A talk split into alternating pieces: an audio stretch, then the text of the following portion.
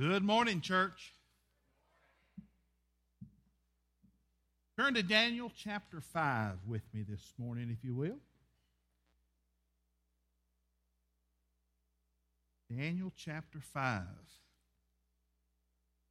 We've had a couple of weeks away from our series, but this morning we're in part seven. Part seven of a series we've been preaching through entitled Unshakable. Thriving no matter what hits you. Anybody been hit with anything recently? Hopefully not a bus or a train or anything like that, but anybody been hit with some circumstances? We have, haven't we? Uh, I read this week somebody said when it comes time to uh, turn our clocks back, they're not going to because they can't stand one more moment of twenty twenty, right? We want to see twenty twenty-one. We want to see some deliverance. We want to see some change. Can I get an amen? Amen. Amen. Wow. Unshakable, thriving, no matter what. Hits you. Think on that for just a moment. If, um, if we're a child of God, if we know beyond a shadow of a doubt that our name is written in the Lamb's Book of Life, if God is our Heavenly Father, if Christ, His Son Jesus, who's sitting at His right hand, is our Savior and Lord, and if the third person of the Trinity, the Holy Spirit, lives in our hearts and reigns in our hearts, are we unshakable?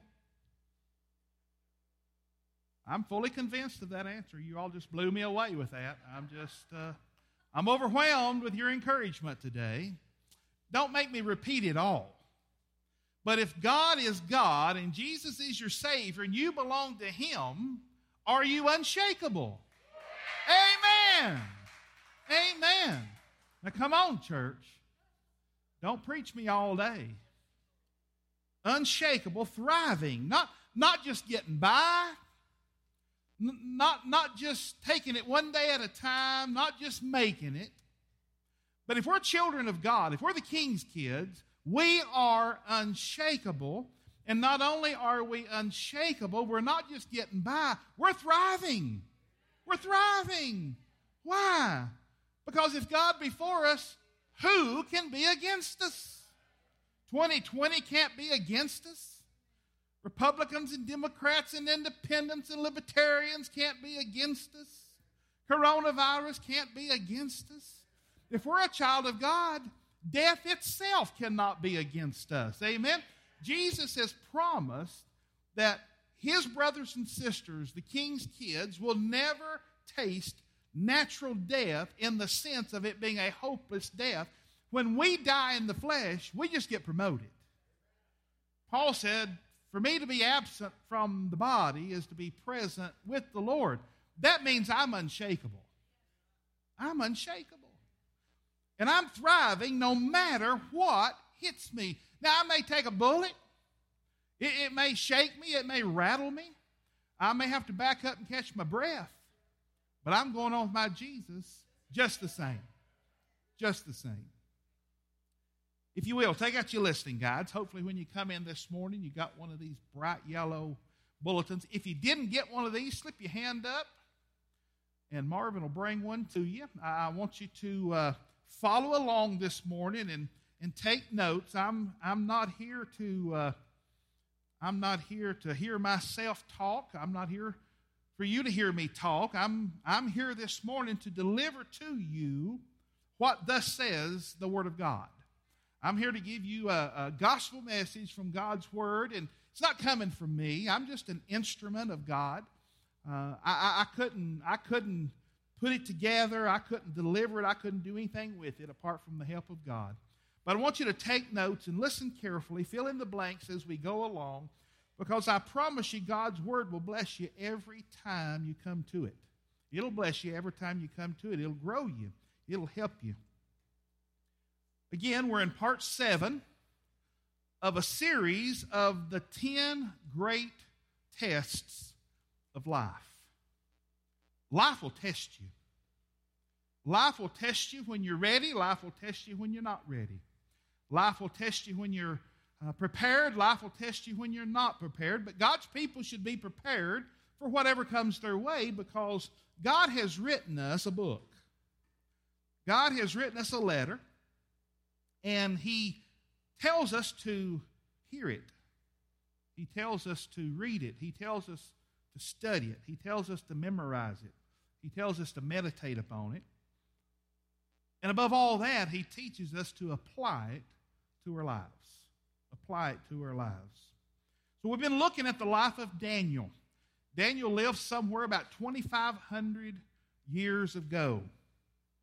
At age fifteen, uh, King Nebuchadnezzar of the Blon- Babylon, the Babylonia, the, the, the Babylonia Empire, the Babylonian Empire, you can tell I hadn't eaten breakfast, can't you? Uh, I'm hungry. Good bologna sandwich would do me good right now.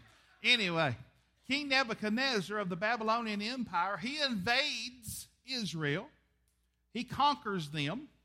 And he takes Daniel, Shadrach, Meshach, and Abednego, and about twenty-five percent of Israel's inhabitants. He captures them and takes them back to the Babylonian Empire. Well, while Daniel is there, uh, he passes every test. He, he takes whatever they throw at him, and in the power of God, he overcomes it, and his faith grows, and his endurance grows. And at the age of eighty-five, because of the tests, these tests that has come against him, and because of his faithfulness to God, and because he never gave up, because he never surrendered, he kept operating in the power of Almighty God, at age eighty-five, he is second in command of the entire Babylonian Empire. That's a testimony of faith right there. You're taken as a prisoner of war at age fifteen, and at age eighty-five, you're second only to the king. That's being faithful. Let's pick up here in Daniel chapter five. King Nebuchadnezzar has died, and his grandson, Belshazzar, has succeeded him as king of the empire. Nebuchadnezzar had ruled and reigned for forty-five years. Belshazzar, Nebuchadnezzar's grandson, he's a terrible leader. He is an awful, awful king. He's a terrible leader. First of all, he's a spoiled royal brat. That's what he is. He's a party boy. That's what he is. He's a party boy. His favorite pastime is to drink and party with all of his friends. And because of this, seeking his weaknesses, his two biggest enemies, the Medes and the Persians,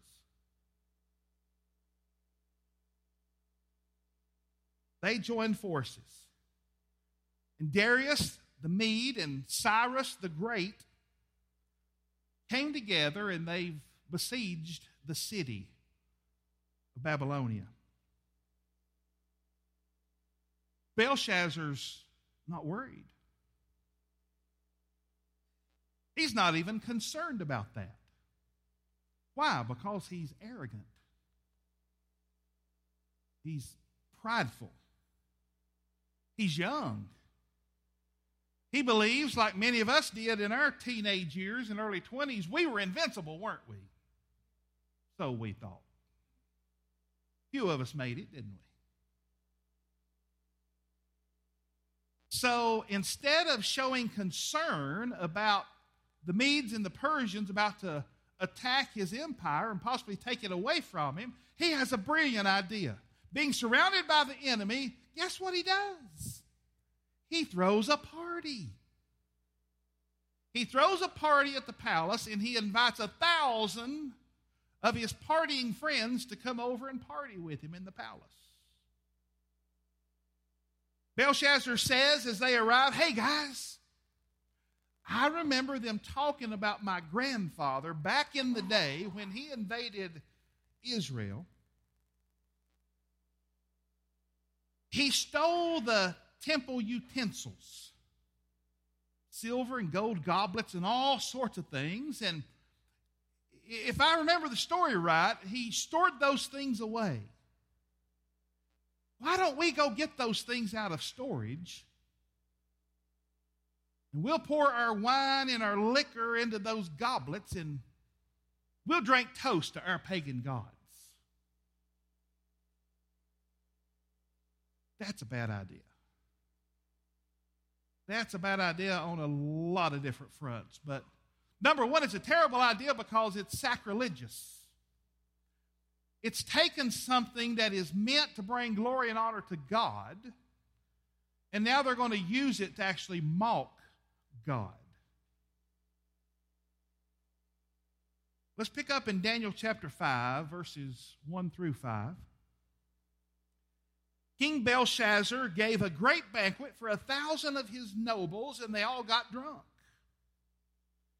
While Belshazzar was drinking his wine, he gave orders to bring in the gold and the silver goblets that Nebuchadnezzar, his predecessor, had taken from the temple of God in Jerusalem. He thought it would be fun. He thought it would be fun to drink using these goblets intended for the worship of God. So they did. They used the cups, laughing, making toast to all the pagan gods and idols. Now, what's about to happen is not the wine speaking. It's not the alcohol speaking. It's not some, it's not some weird dream they're about to have. It's reality. Suddenly, the fingers of a human hand appeared in the royal banquet hall and began to supernaturally write on the plaster walls of the royal palace. The king and all his guests watched this hand as it wrote. And what we're talking about this morning is, should we not be learning lessons from those that came before us? It's okay to make mistakes, isn't it? We're all going to make mistakes, but I'm convinced this morning that we have everything we need to protect ourselves from making foolish mistakes if we'll just learn from those that came before us and avoid those same mistakes. Does that have any wisdom to it?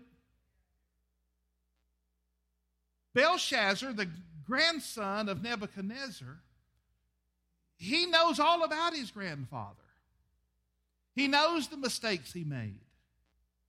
He knows the times that it dishonored God of Israel. He's heard the stories of when his grandfather built a, a towering statue and commanded that everybody worship the statue of himself. He remembers hearing talk about the fiery furnace, when in his anger he threw Shadrach, Meshach, and Abednego into the flaming fire, and it was so hot that the very soldiers that threw them in were consumed by the fire. He remembered hearing the stories of how that they threw three men in the fire, but as his grandfather looked in, he saw four loosed and walking around, and one looked like the Son of God. He's heard tales and tales and tales and stories and stories and stories, but he refuses to listen to the past. He refuses to learn from those that came before him. Do you, do you think the United States of America could learn some lessons from our past? Do you think the church could learn some lessons from our past? Do you think every once in a while we act out like King Belshazzar, though, and kind of get full of ourselves? Sometimes we get a little too big for our britches. Sometimes we think we know better than anybody else, and in our own self-righteous pride and arrogance, we make terrible mistakes that we ought not to be making because we have history to follow. So there's a thousand guests looking at this handwriting, a thousand guests, and nobody can read it. Nobody can understand it. So guess what they do? They call for Daniel. They call for Daniel. By this point, Daniel's life has developed a reputation. He, he's the smartest guy in the kingdom. There's a track record that Daniel has the answers. Daniel can interpret problems. Daniel can give wisdom. So they call Daniel, and he comes, and he reads and translates the handwriting on the wall. We see this in verse twenty-five. He said, "This is the message of the handwriting on the wall. Mene, mene, tekel, harzim." Now, nobody understood. None of the thousand guests, neither the king nor the queen or no, nobody else there, could read or understand what had been written because it was written in Aramaic. And just some Bible trivia here, this is the only portion of the Old Testament written in Aramaic. The entire Old Testament's written in, don't be scared, go ahead and say it, Hebrew, written in the Hebrew language. So Daniel says, okay, king, mene has a meaning. It's Aramaic. He says that it represents the word numbered. And king, here's what it means. It means your days as king are numbered. Mene, mene, your days are numbered. Tekel means weighed. King, you have been weighed on God's scales, and guess what? You don't measure up.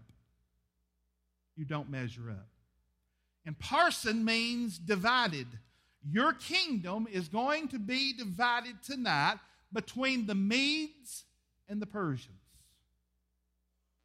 And by the way, you're going to die. Wow. At this point, Belshazzar has only been reigning for two years. For two years. His grandfather reigned for forty-five years.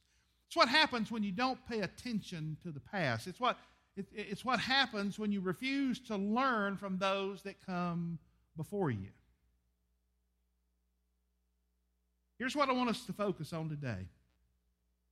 Why did they call Daniel when they didn't know where else to turn? You know what we need today? We need some Daniels. We need some Daniels. We, we need some folks who are absolutely, teetotally sold out to the kingdom of God.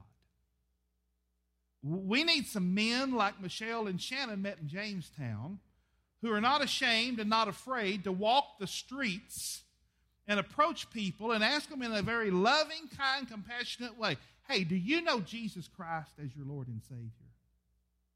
We need some Daniels. We need men and women, boys and girls, who have sold out to the kingdom of God. Their eyes are not on the things of this world. Their, their eyes are not on the things we talked about a couple of weeks ago when Chelsea and I sit here on the stage and talked about anxiety. Their hearts and minds are not focused on big houses and expensive cars and expensive clothing and lots and lots of food. And they're not settled on the things of this world. Their eyes are on the prize. Their eyes is on the kingdom of God, the kingdom of heaven. They're sold out to the mission of the church. Go make disciples. Baptize them in the name of the Father, Son, and the Holy Spirit. Teach them. Don't, don't just have a Bible lesson. Don't just get in a classroom and talk about it. But, but by the way you live, by the way everyone sees you living, teach them to observe everything I have suggested that you follow.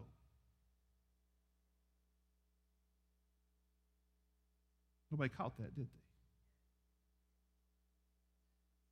Suggested. Jesus said, I suggest you go make disciples of all nations. I suggest you baptize them in the name of the Father and the Holy Spirit. And, and, and if you can, I know that's a lot, Jesus said. You know, that's a lot. Just that going part, that, that's going to take away from everything else you want to do in life.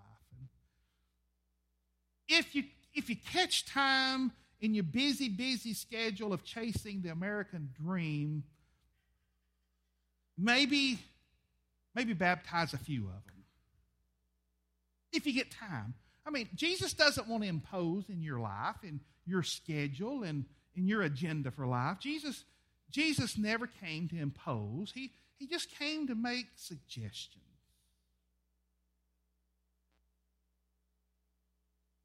Now, now, don't argue with me, because can you prove it with your life?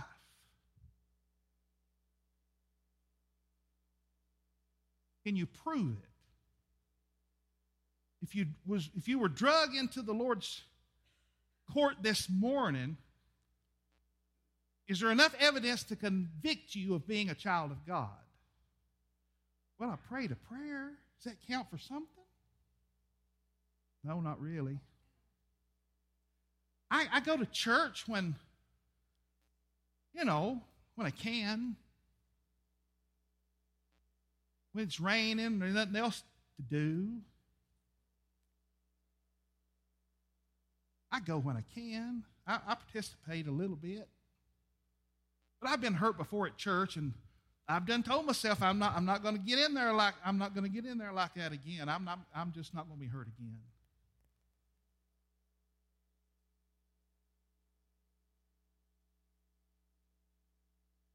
It's easy to say this is what I believe. But you practice what you believe. And you say what you think sounds good in a crowd of people.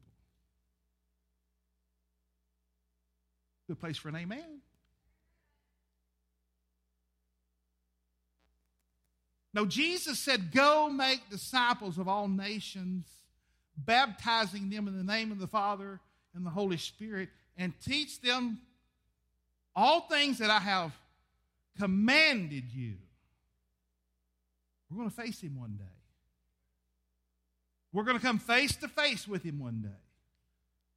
And we're going to answer. We're going to answer. As I said, Daniel had developed this reputation of being the go-to guy because he's the wisest man in the empire. Daniel knows what he knows, he believes what he believes, and he lives what he believes. Daniel has learned and listened to his past.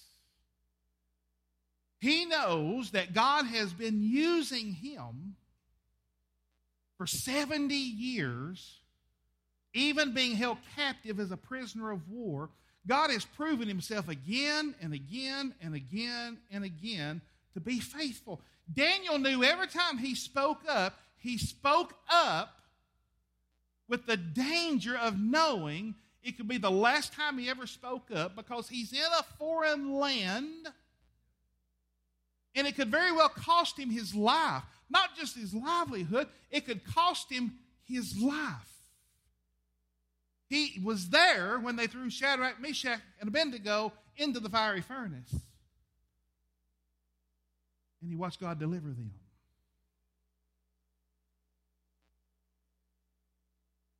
In fact, let's go back to verse twelve. That ain't verse twelve. We have verse twelve in there. Here's verse twelve. Here's what the queen says about Daniel. This man Daniel, he has a sharp mind, and he is filled with knowledge and understanding. He can interpret dreams. He can explain the meaning of mysteries and solve difficult problems. She said, call for Daniel, and he'll tell you what this means. We, we need some Daniels. We need some Daniels. So they put the call out for Daniel to come, and when he gets to the banquet hall, here's what the king says about Daniel. I have heard that the Spirit of God is in you. I've heard that the Spirit of God is in you, that you possess brilliant knowledge and extraordinary wisdom. Is that not an incredible reputation? I want you to notice three things. The king says, you've got God's Spirit in you. You're brilliant in your knowledge. And you're extraordinary in wisdom. Wouldn't you like for people to say that about you? Huh? You know, you ever stop and think along the way? When people hear the name Steve Looper, what comes to mind? The same with you. When people hear your name, what's the first thoughts that pass through their minds? Is it, they are full of the Spirit of God. They have abundant knowledge. And they have extraordinary wisdom. Is that what people think about when they hear your name?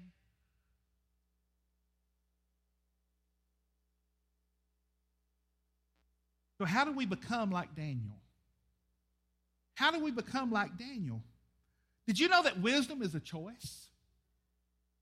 Wisdom is a choice.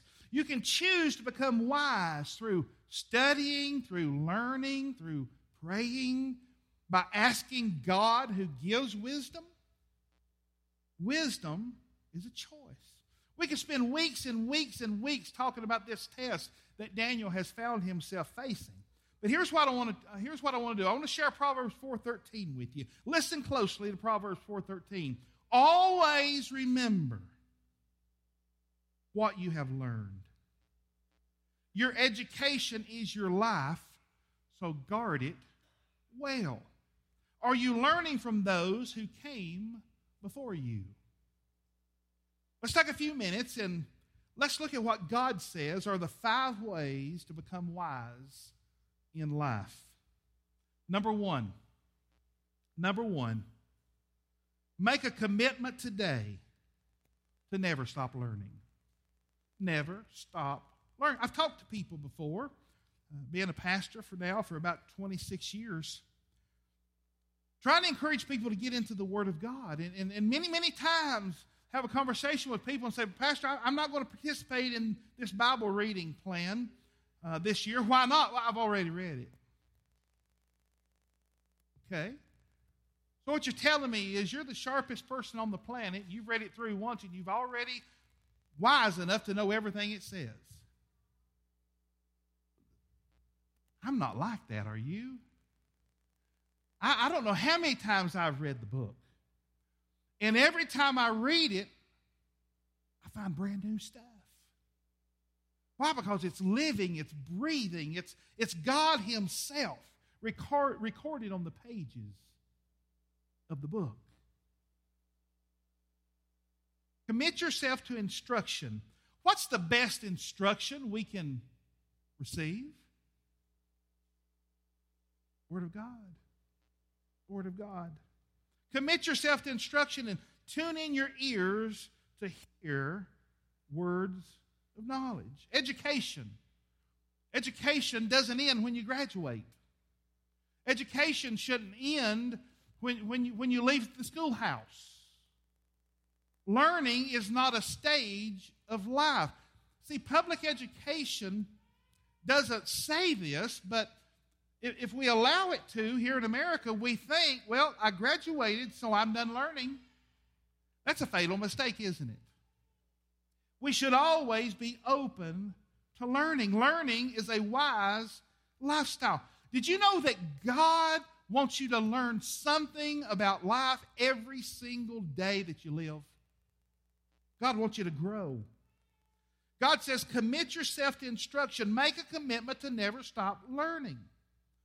What? Let me, in practical matters, let me ask you this. What new skill are you working on right now that you didn't have last year? Properly wearing a mask? Washing your hands? Using hand sanitizer? Skills we never thought we'd need in twenty nineteen, right? How to live at home for extended periods of time without going out. How's that for a new skill?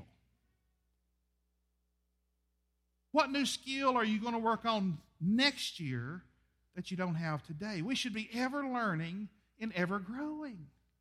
Ever learning and ever growing. Do you have any plans of being any different going forward than you are today? Are you going to be stronger? Are you going to know more? Are you going to be wiser than you are right now? Here's what Daniel knew. Daniel knew that lifelong learning is the key to being a great leader. That's what Daniel knew. Daniel knew that to be a great leader, he had to be a great learner.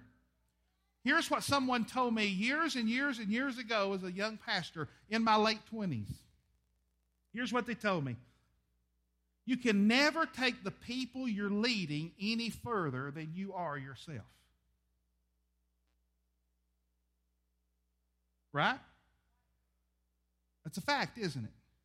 You don't have to be a pastor to practice that principle.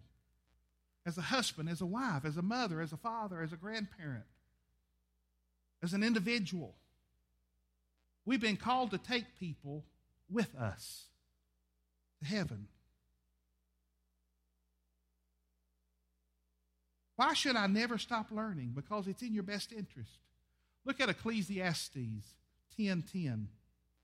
If an axe is dull and its edge is unsharpened, more strength is needed, but skill will bring success. Now, I don't know how many of y'all have ever swung an axe. But a dull axe is a bad axe. It's still an axe. It'll still cut. But as the Bible says here, it'll take twice as much strength to use that axe. But if your axe is sharp, and here's what, here's what Ecclesiastes is saying, if you're sharp, if you're exercising your skills, it's going to take half as much effort to accomplish what you're attempting to accomplish. This is where, this is where we get the phrase, work smarter, not harder.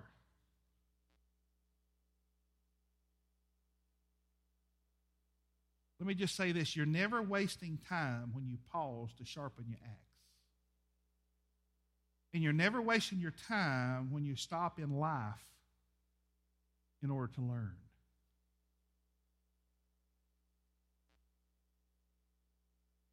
When you come to church faithfully, when you're attending church, every time the doors are open,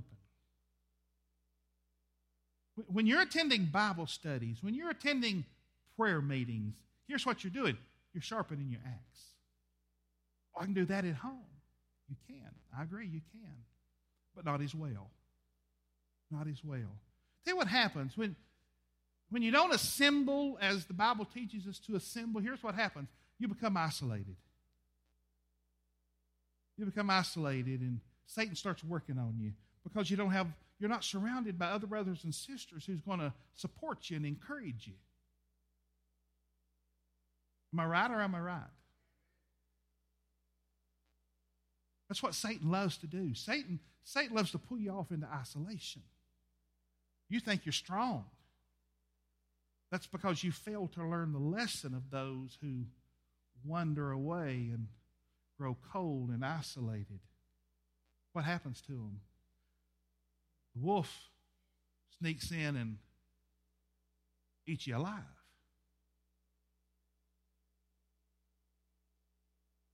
Here's the second key that the Bible tells us in order to be wise. Number two, learn the lessons of prior generations.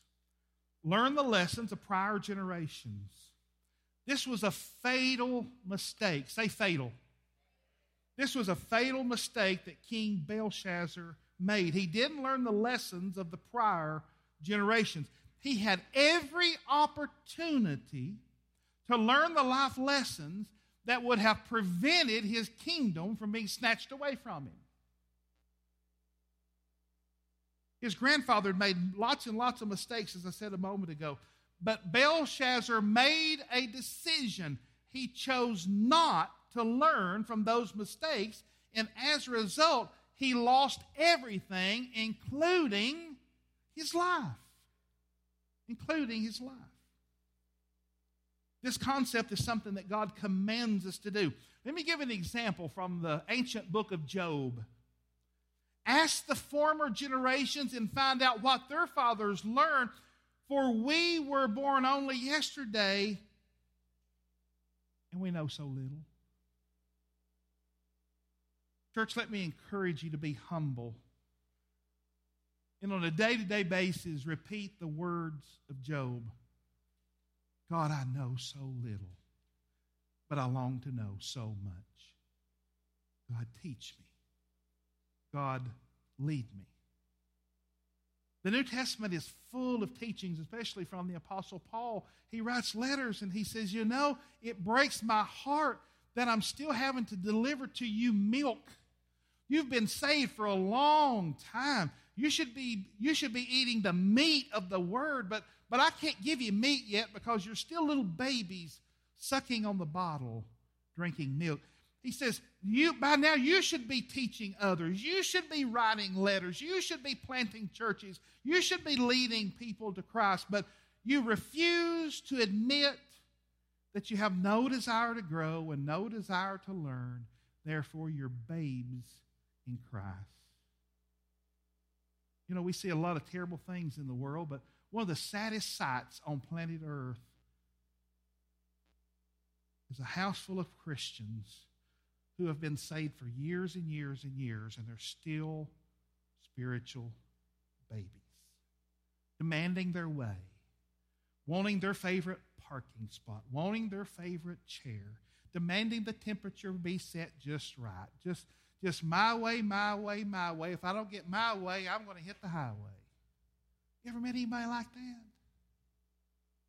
Did you ever used to sit by somebody in church like that? Huh?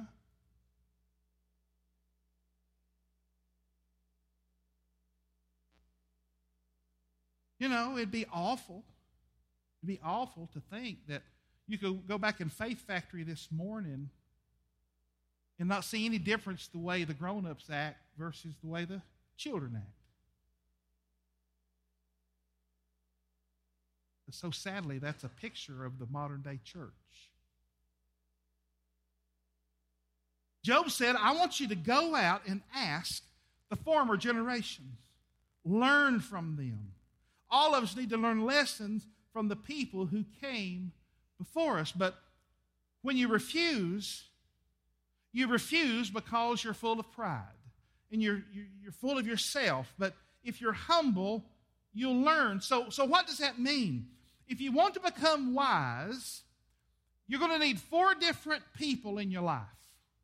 If you want to grow in wisdom, you're going to have to have four people in your life. You've got to have mentors, you've got to have models, you've got to have partners, and you have to have friends. First of all, you need mentors. You, you need to have some mentors in your life. You, you need to have some people who have gone ahead of you and learned some lessons, and they're willing to share those lessons with you, but you've got to be willing to listen to them and learn from them.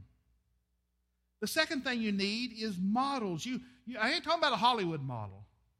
I, I'm talking about a mature Christian believer who's walking the walk and talking the talk. I'm talking about somebody who's modeling the life of Jesus. You need those people in your life. Models are already doing what God has called you to do in your life, and you follow them. We learn much quicker by observing models, don't we? All the things you learn, you learn from other people. I learned how to walk by watching other people walk. I learned how to talk by listening to other people talk. It's how I got where I am today, and we don't need to cut that off when we arrive at kindergarten.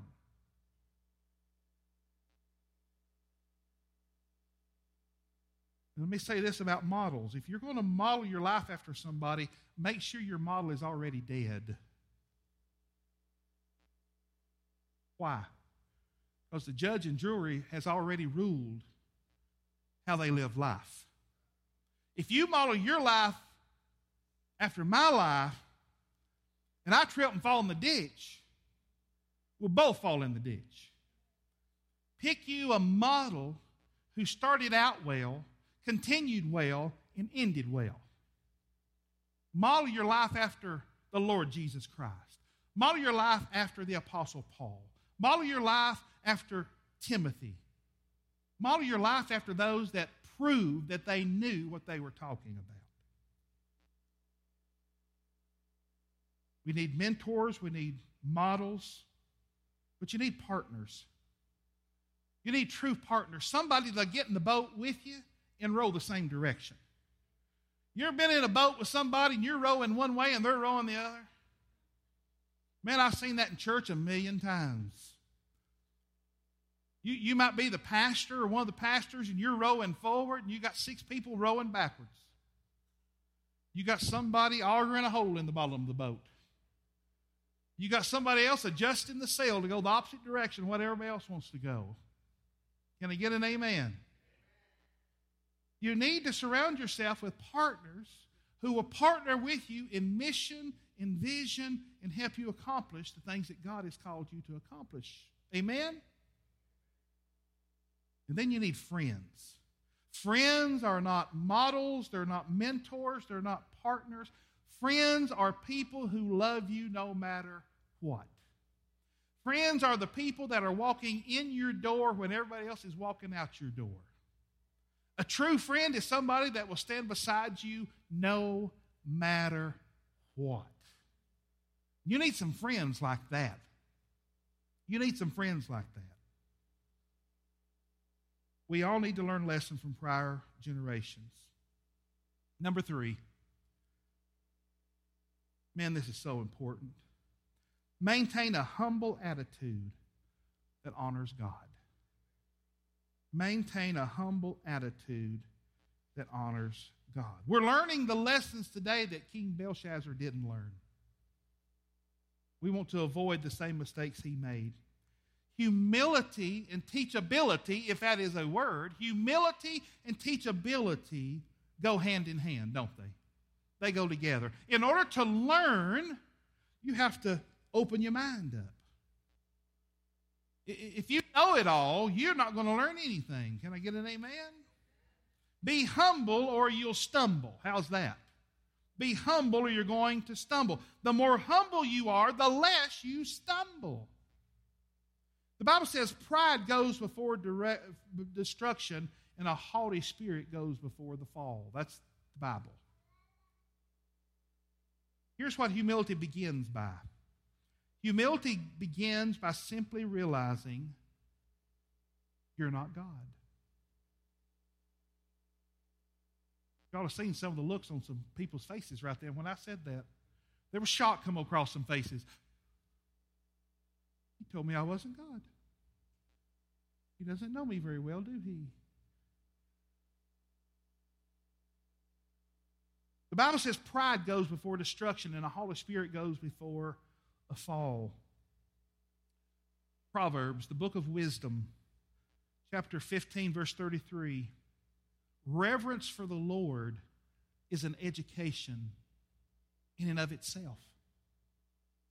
Reverence, the fear of God, is the beginning of all wisdom. Reverence for the Lord is an education in itself, but you must be humble before you can ever receive honors. Here, here's what I promise you. The more you get to know God and the more you get to know His Word, the Bible, the more you get to know God and the more you get to know His Word, you're going to become a much wiser individual. Wisdom comes from God. You'll be wiser in your relationships. You'll be wiser in the way you manage your money. You'll be wiser in handling conflict. You'll be wiser in diffusing problems and on and on and on and on. You'll be wiser in so many different areas. Why? Because you're not leaning upon your own understanding. You're leaning upon the wisdom of Almighty God. Now, you talk about learning lessons from, from somebody that's always known what is right and true and perfect. What about Almighty God? Learn lessons from God. Learn lessons from the Holy Spirit. Job chapter, uh, James, James chapter four in verse six, the last part of that says, God opposes the proud. Say that with me on the count of three. One, two, three. God opposes the proud. Now, a while ago, I first got up here and get a little energized and got a little excited, and I said, if God be for us, who can be against us? Now, that's a wonderful verse, isn't it? If God is for me, who can be against me? But how does that interact with this verse? God opposes the proud. See, if you're a prideful person, God is not for you. Am I right? If you're a person full of pride and full of yourself, God is not for you. God is against you. That's what it says. God, appro- God opposes the proud, but he gives grace to the humble. If you're humble, God is for you. And if God is for you, who can be against you? See, sometimes you, you're flying through life all full of yourself and all prideful. God, where are you? And God says, well, when you humble yourself, I'll be right there. In the meantime, fly solo. Learn some lessons. The only way you learn lessons, sometimes let people fall flat on their faces. And sometimes they still refuse to learn. Why does God oppose the proud? Because they're unteachable. They're unteachable. They think they know it all. They either can't or refuse to learn. Humility, here's what humility says. Humility says, I can learn from anybody. Now let that sink in. I can learn from anybody. Oh, but I have a doctorate degree. Yeah, and you're going to drown next time it rains. Oh, but I'm a wealthy person. Did you know it's harder for a rich man to enter into heaven than it is for a camel to pass through the eye of a needle?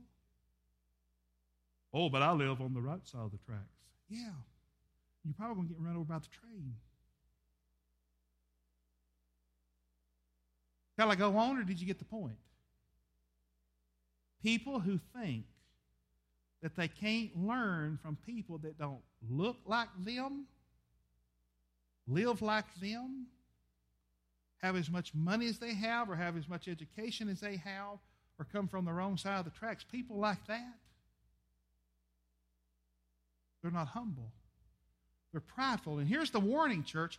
Listen, I, I was watching a video that, that Clayton and Diane sent me this week of revival service over at Second Free Will uh, this week. Brother Mike McCoy, a man I love dearly, was over there preaching. When he first got to preach, he reached in his pockets, and I can't. I got too much stuff in my pockets.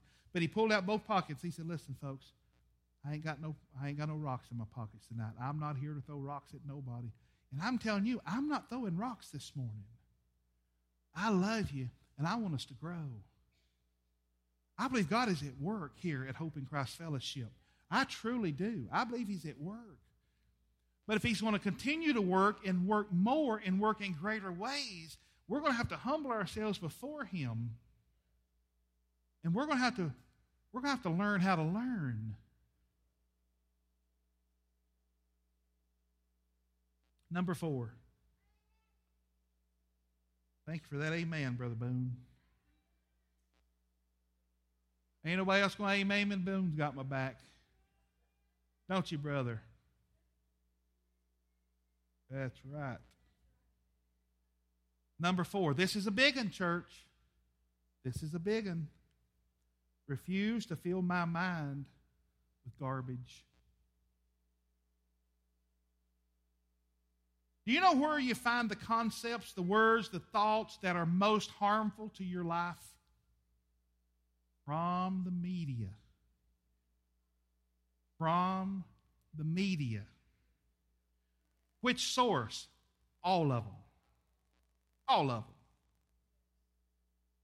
Television, movies, internet, books, magazines, your smartphone. Garbage. Right here, this book that I'm holding in my hand is superfood. This has the answers. It doesn't lean to the left. It doesn't lean to the right. It's truth. It's truth. It's forever been truth. It is truth, and it will forever be truth. The Bible says of itself, when all other creation is done away with, the Bible will still stand. The Word of God. The Bible can teach you stuff that you cannot get anywhere else to teach you how to relate to life. The Word of God. The Word of God. Every mistake that has ever been made is recorded in this book. Did you know that? We can learn from those lessons. It answers the fundamental questions of life. I've never seen a generation like the younger generation of today. Now listen, they get a bad rap. But it's not all their fault. Because we gave birth to them, and we raised them, and I'm afraid we didn't equip them very well. I was talking to Pastor Darrell about that this morning. We were so concerned with giving them everything they wanted, and, and, and we equipped them to be cool and to fit in. But we didn't equip them with what matters most. And I'll tell you why they're doing what they're doing. They're looking for answers. They really are. They're looking for answers, and this is the answer. Here's what you find in God's Word. Listen to me closely. Here's what you learn in God's Word. Who am I? Who am I? God's Word tells you who you are. Where am I? God's Word tells you where you are. Where am I going? God's Word tells you where you're going. Does my life count? Guys, you know it. I don't, I don't want to get off into political matters and such.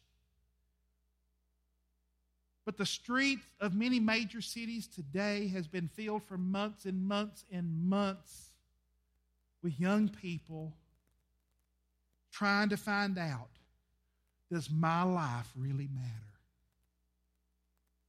And the Bible says it matters. But how many people's had that conversation with these young people?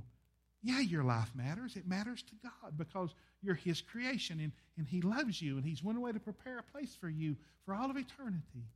And He wants you to surrender your entire life to Him so that He can love you and care for you and provide for you and tell you who you are and tell you where you came from and tell you where you're going. Yeah, your life has much purpose, and you can join forces with God and really live out a kingdom-minded purpose of on your way to glory, gathering in as many people as you can and taking them with you. That's the Bible. That's the Bible, but it's hard to pour that into a mind that's full already. I was at the gas station the other day, and I was talking to somebody there as I was pumping gas. And I was topping it off. There's a big sign there that says, do not top off your tank.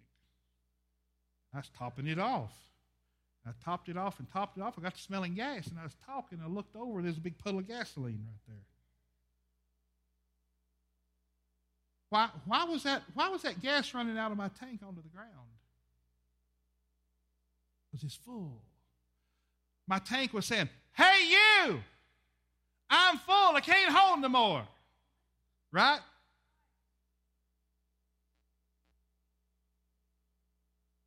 What are you so full of that you can't take in no more?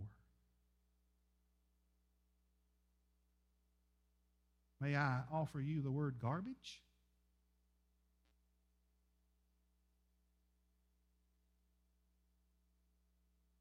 Some people say, I just, I just really don't have much interest or appetite for the Word of God. Because you're full of junk.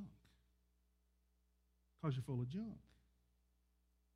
When you can watch hours and hours and hours of television every night, you're not going to be interested in reading the Bible. because you're full of junk. You're filling up on social media. Say amen. I've said this before, and I'll say it again today. Everybody in this room needs less Facebook and more face in the book. Huh? Facebook ain't making you any smarter.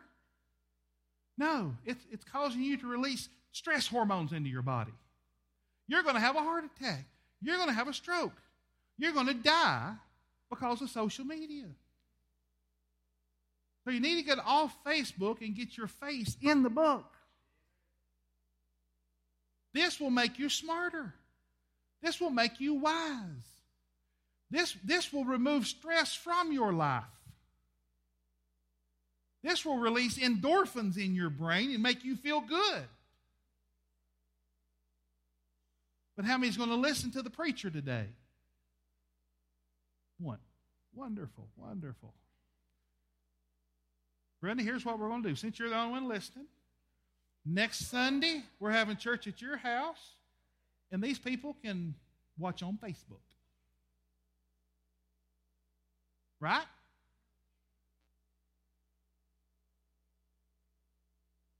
The fifth thing, aren't you glad there's just five this morning? Number five. This is what I was talking about a little earlier. Put into practice what I've already learned. We teach this in Hope two hundred. We'll complete our Hope two hundred class today, this afternoon. We've had some extensions, but we've been reading through the Bible in thirty days, and God's given us forty or fifty, hasn't he? So we've had more time to read through the New Testament. Well, we'll finish up that class. And the first thing we teach in Hope two hundred is how to get a grasp on your Bible. How to get a grasp on your Bible.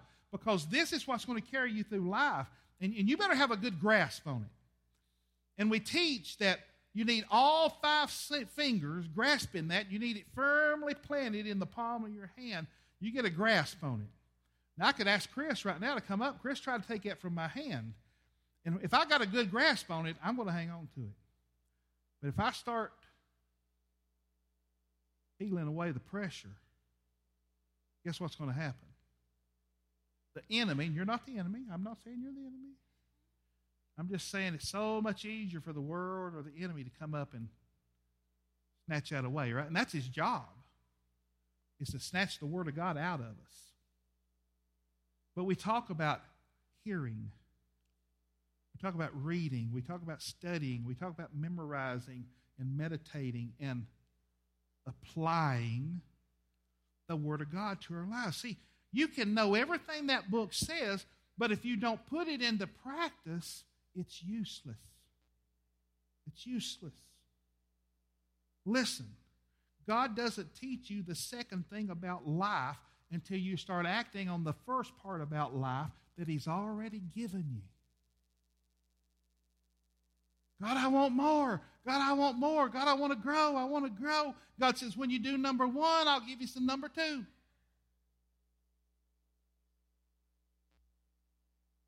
God is not in the business of satisfying your curiosity. He gives you one thing, and he waits on you to act on it, and when you act on that, then he'll give you more. You have to apply the truth. You have to act upon what God has already given you. You have to internalize and practice what you've learned. I want you to write this down in your outline. Now, folks, this will preach seven days a week, three hundred sixty-five days a year, holidays included. This will preach. I haven't learned it until I do it. You haven't truly learned anything until you're doing it, until you're practicing it.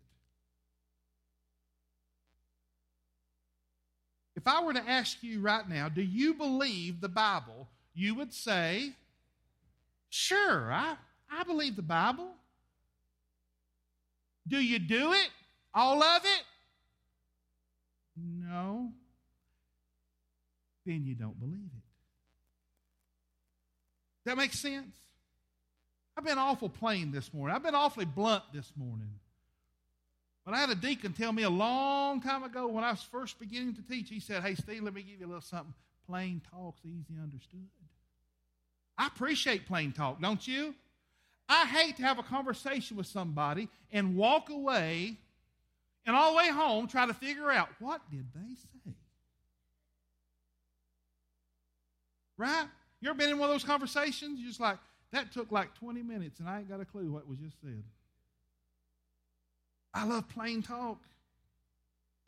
You only believe the things you do in life. Let me change that up. We're going to say it together and I'm going to move on. Here's what we're going to do on the count of three. We're going to say, I only do what I believe in life. One, two, three. I only believe what I do in life. I haven't learned it until I do it. If you're not practicing it, you really don't believe it. Is that not correct? What you do is what you believe.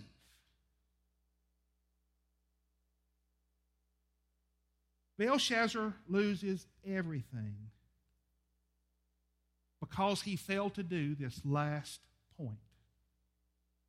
Lost his kingdom, lost his life after two years on the throne because he didn't put into practice what he knew.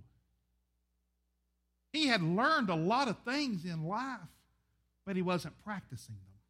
You know what he was practicing? What he believed. He believed that partying and drinking and living the high life was the way to live life because that's what he was living, right? This guy is the grandson of the most famous king, the most powerful man on the planet in that day. He had saw his grandfather literally lose his mind because of his pride. He saw all the mistakes his grandfather had made. He saw his grandfather come back and correct those things.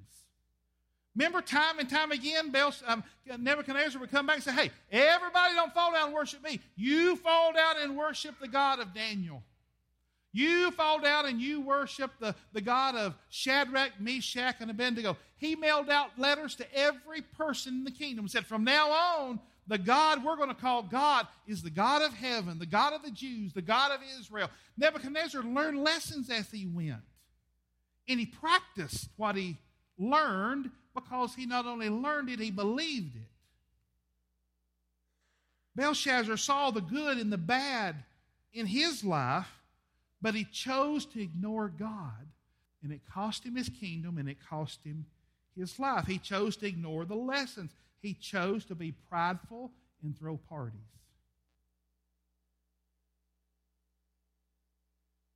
And God said, you know, I'm, I might understand if you didn't know all this, but Belshazzar, you knew it. You knew it. So your kingdom's going to be taken away. It's going to be divided up between the The Medes and the Persians, and you're going to die. And Daniel was the one guy in the entire empire who had the courage to point it out.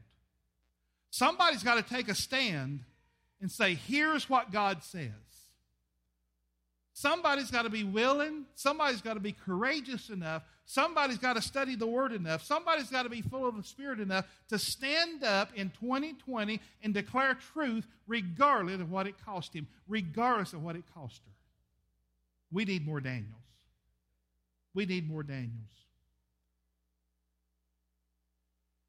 Verse twenty-two, Daniel said, King, Be- King Belshazzar, even though you knew, say knew, even though you knew all that happened to your father, now in generations in the Bible, father meant ancestor.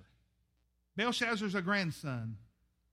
You didn't learn from his life, and you still refuse to humble yourself before God who rules from heaven. Get this, folks. Here's the lesson to learn today. Here's the take home. If I don't humbly learn from the generations before me, I will end up making the exact same mistakes. I've heard this said all my life. Some people are going to miss heaven by eighteen inches. You ever heard that? Some people are going to miss heaven by eighteen inches. Some people, some people are going to sit in church their entire life and miss heaven because they have a head knowledge of who God is, but they don't have a heart knowledge of who God is. And if you take a tape measure and me- measure the difference between the brain and the heart, you'll come up with about eighteen inches. I've talked to people, especially in the line of work I do outside the church here.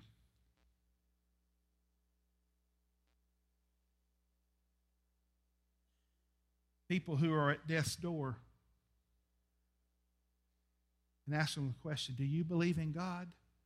Yes, I believe in God. But you still see an emptiness and a hollowness in their eyes. The best they can answer is, I've heard about him. I think he's a good, I think he's a good God. But do you know him? And the best answer some of them can give you is, well, I know about him. But that's not what I'm asking. Do you know him? Have you had conversations with him? Have you told him that you're sorry for your sins and that you're sorry that you're a sinner?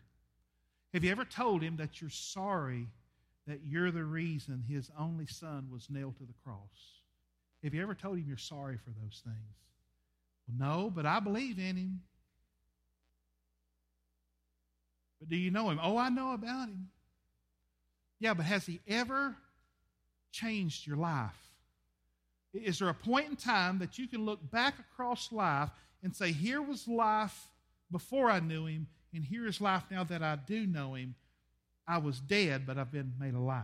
Do you, do you know? Oh, I know about him. Has he ever made a change in your life? Well, no. No.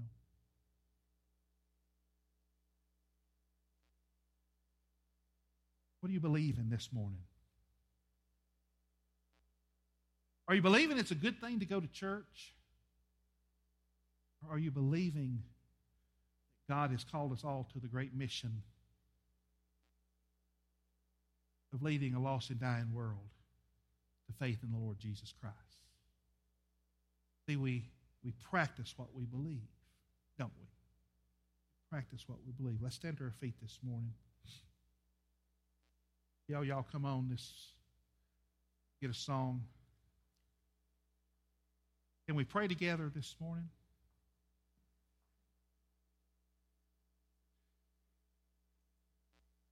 With every head bowed and every eye closed, let's, let's pray together this morning.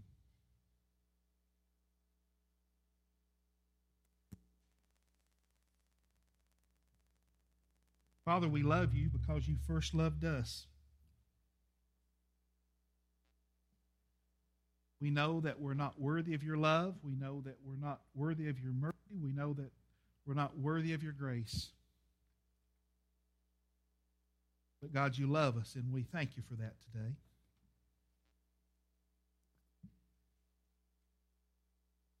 Those that may be here in person this morning and those that may be watching through the internet, I'm, I'm not asking you today, do you know about God? I'm asking, do you know God? Are you his child? Has he invaded your life, and has he saved you from your sins? Has he filled you with the Holy Spirit, and has he brought radical change in your day-to-day life? If not, I'm afraid you may know about God, but you don't know God. With that being said, if God is dealing with your heart right now, here's what you need to do. You need to throw your hands up in total surrender, all of your life. Not, not, not just the spirit man, but your soul, your body, and your spirit. You need to totally surrender to him right now. Confess to him that you've sinned against him and that you're sorry for that. And then thank him for dying for your sins and being resurrected on the third day. And believe in your heart and confess with your mouth the Lord Jesus Christ and be saved right now. Those of us who are saved, are we learning from our past mistakes? Are we learning from the mistakes of those that have come before us? And are we practicing those things? God, have your way in our hearts and lives. Help us to apply this message that you've given us today. In Jesus' name we pray. Amen.